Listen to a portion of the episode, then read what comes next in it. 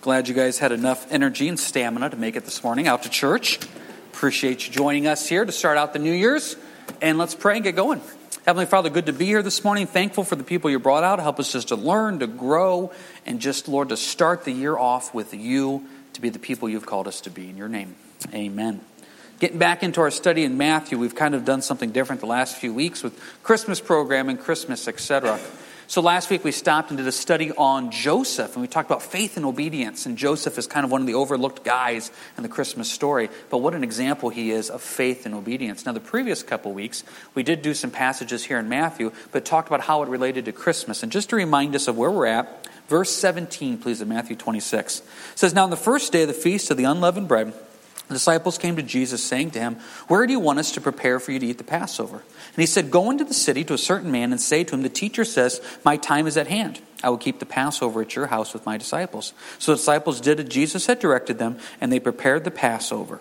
Now, Passover. We talked a few weeks ago about how Jesus is the Passover lamb, how unleavened bread represents getting sin out of our life. And then a couple weeks ago, we talked about this walk of obedience and faith in verse 18 of go prepare the Passover meal and God working behind the scenes there.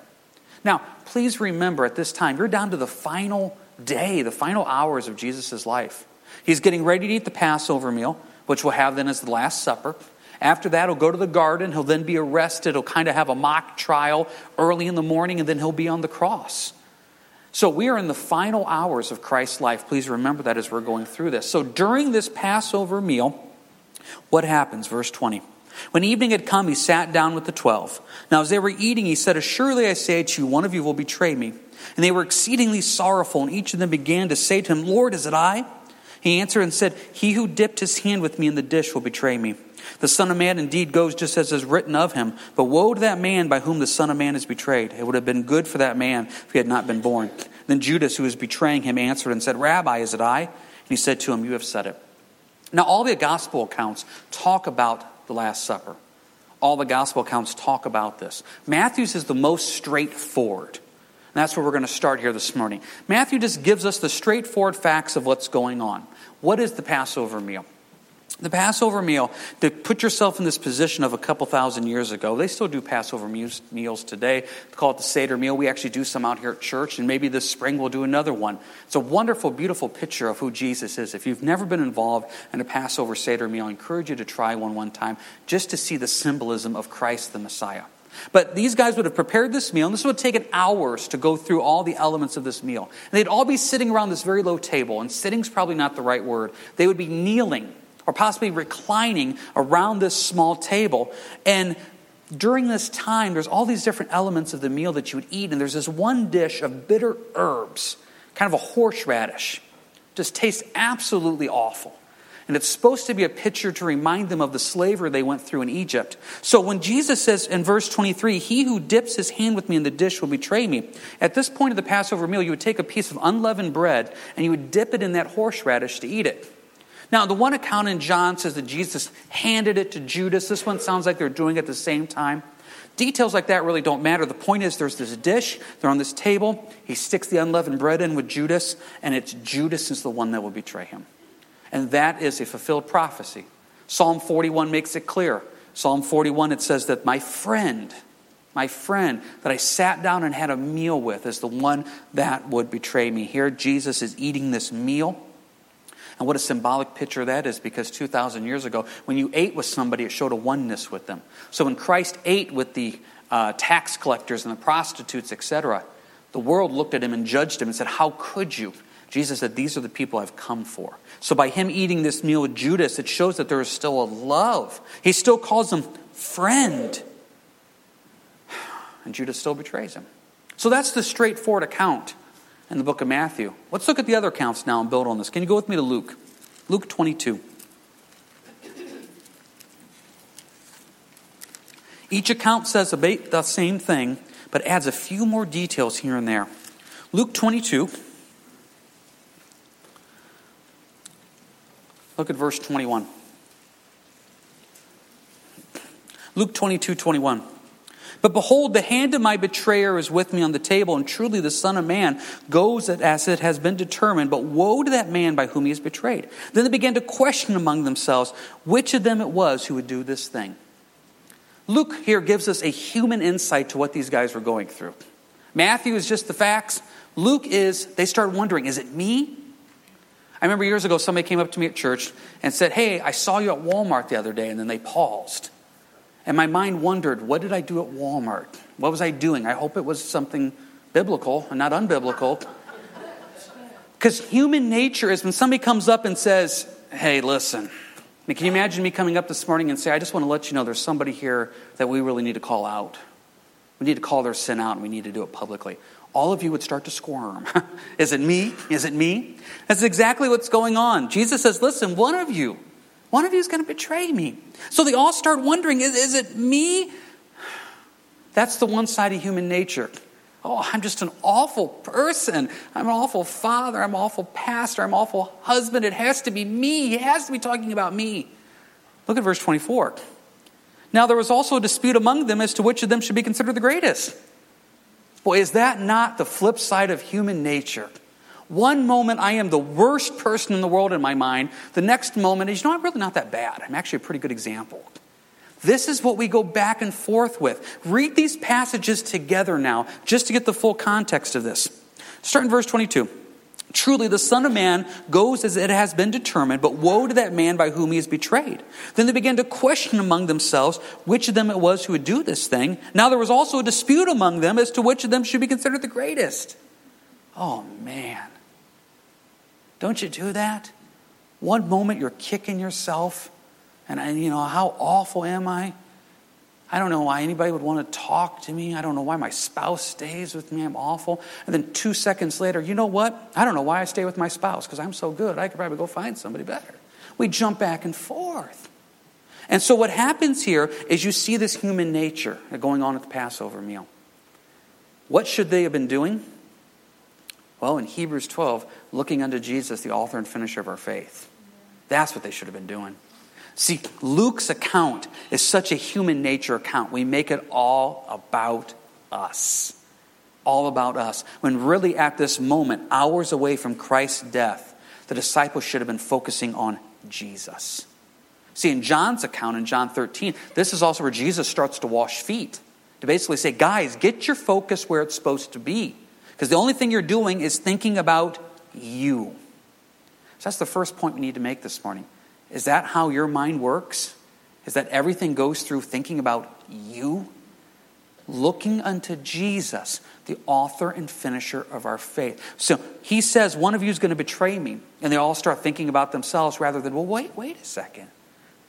Christ, you're going to the cross. You're going to die. Let's talk about this. But no, it's about us. What else do we have here? Go to John's account, please. John 13. Let's read John's account. John 13. Let's go ahead and start in verse uh, 21.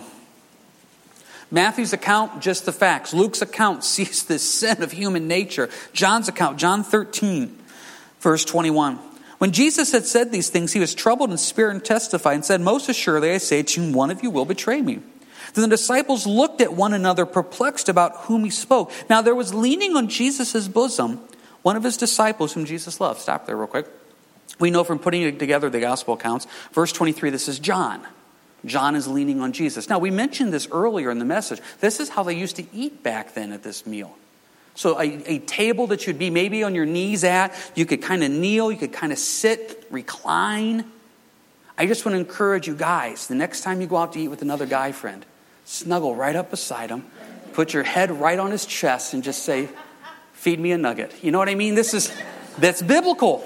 That's what they did back then. There's this oneness, there's this closeness. Now, verse 24 Simon Peter therefore motioned to him to ask who it was of whom he spoke. Imagine this. You know, John is kind of leaning against Jesus. Jesus says, One of you is going to betray me. Peter doesn't want to say anything, so he's like, Ask him. Just ask him. Verse 25, then leaning back on Jesus' breast, he said to him, Lord, who is it? Jesus answered, It is he to whom I shall give a piece of bread when I have dipped it. And having dipped the bread, he gave it to Judas Iscariot, the son of Simon. Now, maybe some of you good old King Jamesers out there may say sop, dish. That's the same type of thing. Once again, it's this bitter herbs, this horseradish mixture that's supposed to remind them of slavery in Egypt. Now, this is so straightforward. Verse 26 I'm going to take this piece of unleavened bread, I'm going to dip it in this, and I'm going to hand it to the person that will betray me. Verse 27. Now, after the piece of bread, Satan entered him. Then Jesus said to him, What you do, do quickly. Now, look at how the guys respond. Verse 28. But no one at the table knew for what reason he said this to him. For some thought because Judas had the money box that Jesus had said to him, Buy those things we need for the feast, or that he should give something to the poor. Having received the piece of bread, he then went out immediately, and it was night. Now, we have to stop right here. This is where our message starts to take a little bit different direction. Jesus so clearly says, He who I take this piece of unleavened bread in, put it in the dish, give it to this is the person that's going to betray me. He gives it right to Judas and says, What you do, go do quickly. You would think that all the other apostles at this time would stop and get it.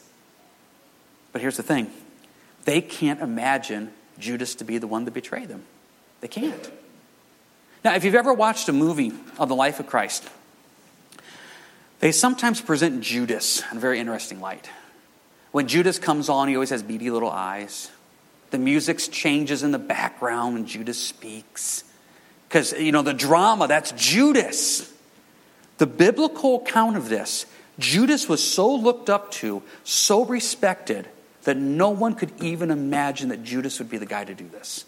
He was the treasurer. We talked about this a few weeks ago. He was the treasurer. He was the one that the people said, Hey, who do we trust with the money? Obviously, Judas. He was the one that when Jesus says, Who I give this piece of bread to is the one's going to betray me, and they all say, Oh, it can't be Judas. Obviously, there's some type of uh, task or there's some chore that Jesus wants Judas to do. So he's saying, Go do it quickly, Judas, come right back. Is that not fascinating? That this man, that 2,000 years later, we have just almost demonized, and the Bible says Satan did enter him, at the time, no one could even imagine that Judas could be the guy to betray him. Why? Because Judas looked good, he sounded good, he did good. He was also near Jesus. Remember, this table, you got total of 13 men around this table. And so you're trying to pass these dishes there, etc. So for Jesus to be near enough, near enough to dip the bread, give it to Judas, they had to be sitting pretty close together. I know at our house when we tried to have 10 people around the table, it's a comedy of errors to pass the syrup. You just can't do it. So for Jesus to say, Here, I'm giving this to Judas, Judas had to be right there. Right there. Place of honor, sitting beside the host. But he looked good. He sounded good. He did good. How did he look good? Well, look good. He was the treasurer. No one would question that. He sounded good. Remember just a chapter or so ago when Mary came and broke the flask of oil? Judas sounded good. Hey, we should have sold this, gave this to the poor. Sounded good. He also did good. As far as we can tell, there's no reason not to doubt that he went on these missionary trips too and did miracles as well. Plus, he's sitting near Jesus looked good, sounded good, did good, near Jesus. But guess what? He sure didn't know Christ. Go with me to Matthew 7. Matthew chapter 7, please.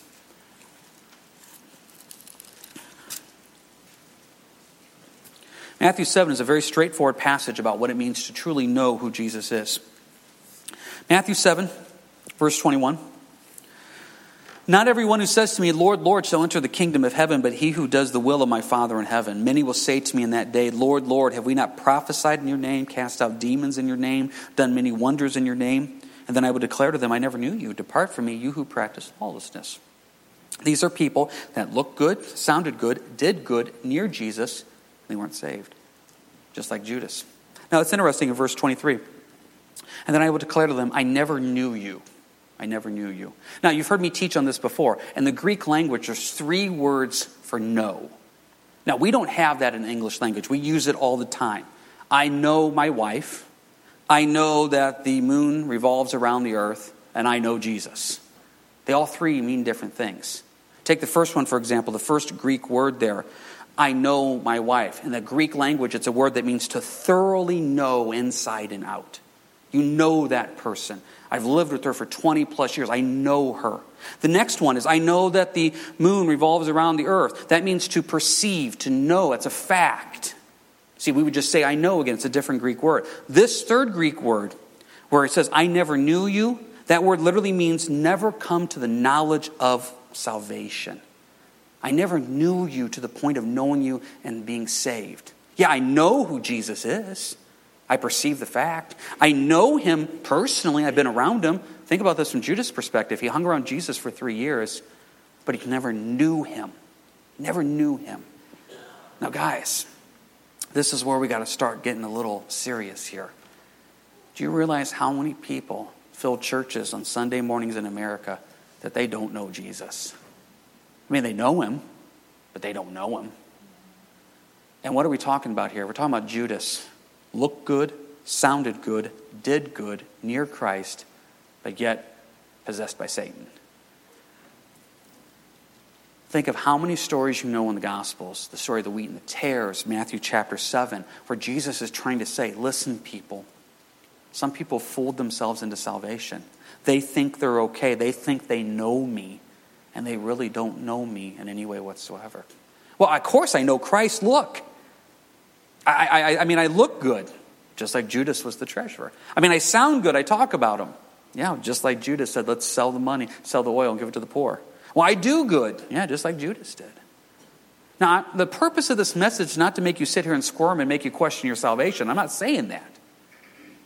What I'm saying is we have to honestly stop and say, what does our relationship with Jesus Christ truly, truly look like? What does it really look like? Do you really know him and what that means to know him to the point of salvation? I've shared with you this before when I first got saved, I'd go around and talk to people about the Lord, and I would always ask this question Do you believe in God? And everybody said yes. I was the world's greatest evangelist. Everybody believed in God. The longer I walked with the Lord, the start, more I started to realize guess what? There's no atheist in hell. They all believe in God. Satan believes in God. The demons believe in God. So then I started asking, Are you saved? Started to get some people that didn't know, but still, most people, Are you saved? Oh, yeah, I mean, I think I'm saved. Yeah, I'm saved.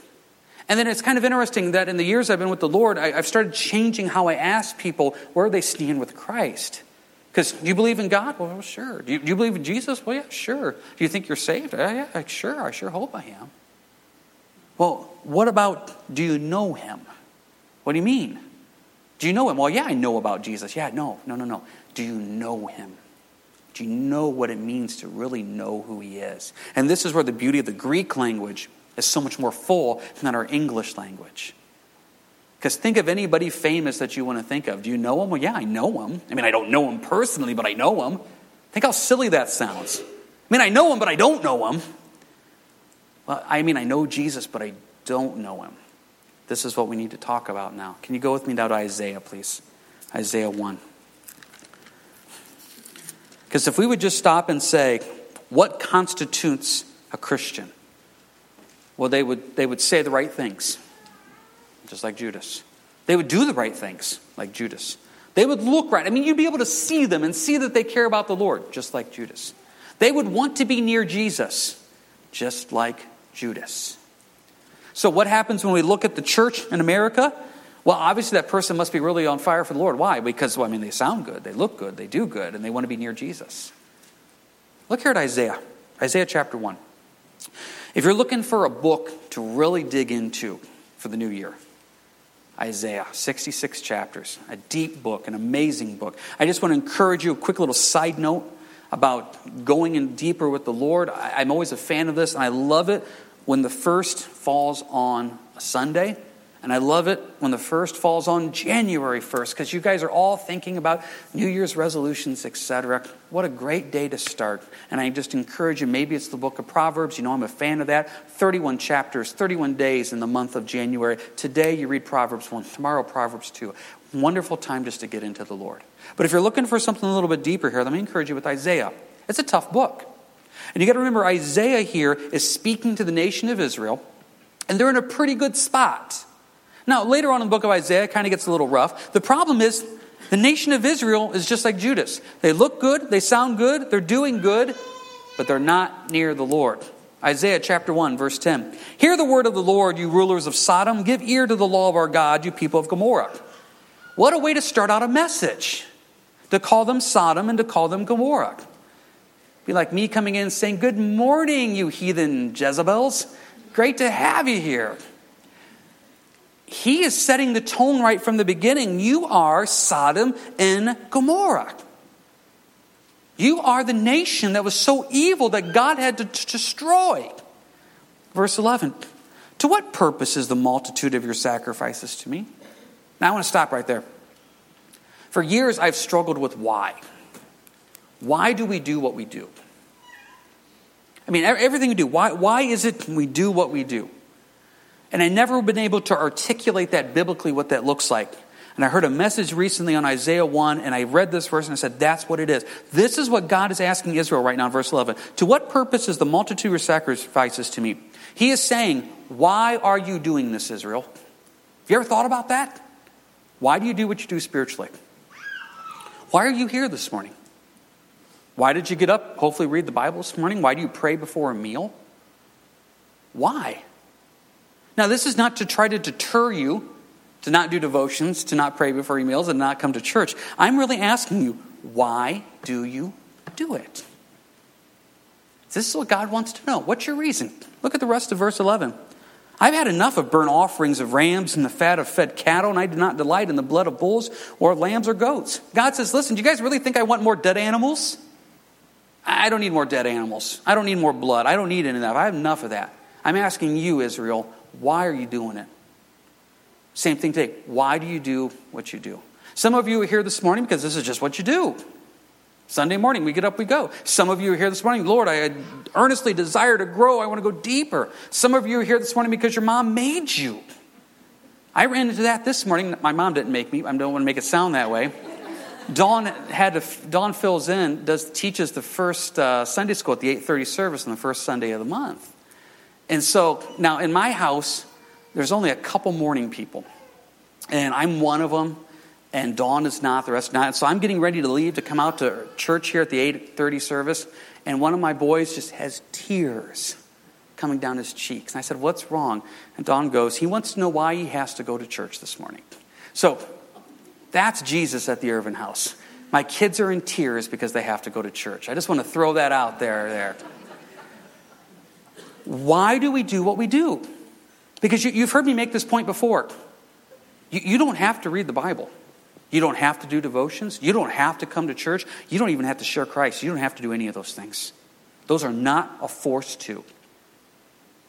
So if you're doing them, why are you doing it? Next one, verse 12. When you come to appear before me, who has required this from your hand to trample my courts? So why do you do it? Verse 11. Verse 12. Who's making you do it? Who's forcing you to do this? When you, when you choose to get up in the morning and maybe read the Bible, why are you doing it and who's making you do it? And you came to church this morning, well, who's making you do it? Why are you doing it? God's saying to Israel, I want to know your heart. Why are you doing this? Verse 13 Bring no more futile sacrifices. Incense is an abomination to me. The new moons, the Sabbaths, the calling of assemblies, I cannot endure iniquity in the sacred meeting. Your new moons and your appointed feast, my soul hates. They are trouble to me. I am weary of bearing them. God's saying, guys, I'm tired of it. I'm done. He uses a strong word here. I hate it. Because I hate your animal sacrifices. I hate your incense. I hate your assemblies. I hate everything about it. Why are you doing it? What's your purpose? Think about that for a second. So you're here at church this morning. Why? Is God happy you're here? I don't know. I don't know your heart. You spent some time in the Word this morning. Is God happy? I don't know. You have to stop and say, because what the Lord wants is He wants your heart. If He wanted outward obedience, Judas would be who would be talking about right now. That we need more Judases. No. If it was outward obedience that he wanted, we'd be looking at Isaiah 1 and be totally different. And God would say, Oh, please kill more animals for me. Please get together more often for me. Hey, more incense. Just keep doing more incense. God says, I don't want any of this. Verse 15, when you spread out your hands, I will hide my eyes from you. Even though you make many prayers, I will not hear. Your hands are full of blood. Wow. You have to stop and ask why and what is the purpose. Because it really does mean this. Think about this. That time in the Word may be pointless. Well, James, God's Word doesn't return void. Oh, I agree. But your reasoning for doing it may be pointless to the Lord. Your church attendance may be pointless. Your service may be pointless. Everything we do may be pointless because if our heart is not where it's supposed to be.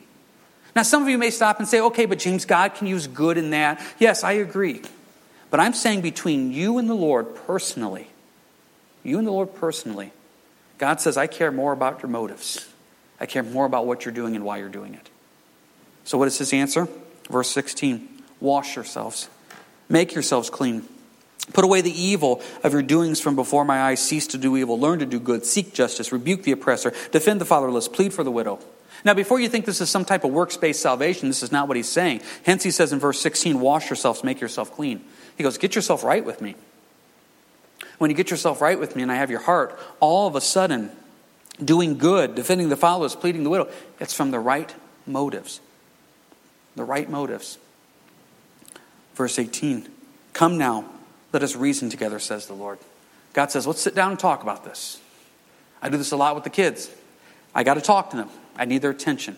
We need to sit down. I need to get your eyes. Look at me. Don't look at the TV. Shut it off. I got one little guy in my house that if you try to talk to him, he just is all over the place. And so I start saying, Give me your hands.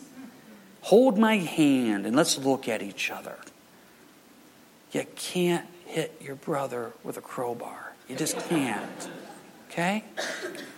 So I see verse 18, come now, let us reason together. It's almost like God says, James, sit beside me on the spiritual couch of life. He puts his arm around me. He says, James, I see what you're doing, man. Maybe he doesn't say man. I see what you're doing. You're in the Word, you're serving, you're ministering, you're praying. But why? Why are you doing it? What is your motive? Who's making you do this? Because look, verse 18. Though your sins are like scarlet, they shall be as white as snow. Though they are red like crimson, they shall be as wool. If you are willing and obedient, you shall eat the good of the land. But if you refuse and rebel, you shall be devoured by the sword, for the mouth of the Lord has spoken. So often we quote verse 18. Come now and let us reason together, says the Lord. Though your sins are like scarlet, they shall be as white as snow. Though they are red like crimson, they shall be as wool. And we quote that verse, and it's a wonderful verse. You know, a few weeks ago when we had that snow that hit, and we were driving someplace, and the boys and I were going there, and there was this area that no one had driven yet, no one had walked in, and it's just blanketed white. Oh, it was beautiful. And I see what the Lord was saying. But to really understand this verse that we quote, get the context. The context is what? Israel. You got a fake, false relationship with me. Yep, you're doing good, you're looking good, you're sounding good. A lot of animals are dying, a lot of incense is being burnt. There's a lot of assemblies and get togethers, but I don't have your heart. Same thing with Judas. Boy, Judas, you're doing great. Great job as the treasurer. Great job thinking of the poor, Judas. Judas, good job on those missions trip. He was so good that the other apostles would not even think that Judas could betray Jesus. But he wasn't right with the Lord. So, what we need to do here this morning is we need to stop and say, okay, why do I do what I do? What drives me to do it? If your walk with Lord with the Lord is just some type of legalistic, this is what I do, you're right in Isaiah chapter 1. Well, why do I do devotions? I don't know. I mean, that's just what we're supposed to do, right? Well, yeah, but why? Why are you here this morning? I don't know. I mean, that's what we do. We just get up, we go to church. See, the thing the Lord keeps laying on my heart over these last couple years is exactly verse 11. To what purpose is the multitude of your sacrifices to me? Now, that word sacrifices literally means animal sacrifices. But I read verse 11 The sacrifices I make, Lord, why do I do it? Is it to impress you guys as a pastor? Is it to make myself look good to my wife and my kids? Is it to build me up personally so that way I feel good about myself because I help people? Or is it because I want to look unto Jesus, the author and finisher of my faith? See, the Lord's really been laying on my heart lately is what are you going to be, James? God pleaser or man pleaser? And to really be crazy for Christ, You can't be a man pleaser. You can't. It has to be Christ first in what you say and what you do. And what the Lord's really been laying on my heart is the why. Why do I do what I do? What drives me to do it? And I hope it's for the glory of Jesus Christ. And so for people to know him and to make him known to those aren't. And I just want to see James disappear. And I pray the same for you guys is that who you are stays because the Lord loves you. But your motives would just disappear to truly become all Christ all the time. And I want to ask you this is what I want to leave you with here. Why do you do what you do spiritually? What drives you to do it? These are the questions that Isaiah is asking in Isaiah chapter 1. And it's good things to ask because a lot of you are going to go home today and you're probably going to go eat lunch. And I would say the vast majority of you are going to probably have a time of prayer before you eat. Why? Why? Dawn called the boys out on this a couple weeks ago because when they pray over the meal, I, I don't know how else to describe it. It's like fork in one hand, piece of food on the fork. Lord, we thank you for this food. And just like, you know, it's like this one motion. Okay, guys, why are we doing this? Or like devotions, why do we stop what we're doing? Church, why do we come? Because I want to look unto Jesus, the author and finisher of my faith, and all that I say and do. Because I can look good, sound good, do good, and be near Jesus just like Judas. And that means nothing because I don't know him. I want to know Christ. I want to know him thoroughly. I want to know him to bring to the knowledge of who he is. And then I want to tell everybody else about that. So, what we're going to do here is we're going to close with prayer. But I want you to guys to really stop and think why do I do what I do? What drives me? What motivates me? If you want to go deeper, you can come on up, worship team. If you want to go deeper, what a great week to start. Great day to start saying, Lord, I'm in the Word just to be, know you. You know, there's two new studies starting up. The one new one on Friday with the gals, new one on Sunday, excuse me, on Saturday with uh, Rich at 9 out here, Book of Daniel.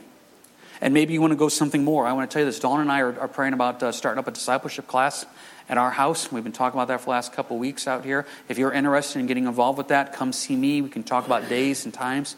And if you want to just get together one on one, guys, I would be more than willing to meet you one on one and go through stuff with you. Ladies, if you want to get together, we've got some wonderful women out here that'd be a real blessing to you. If you want to go deeper, we want to help you do it.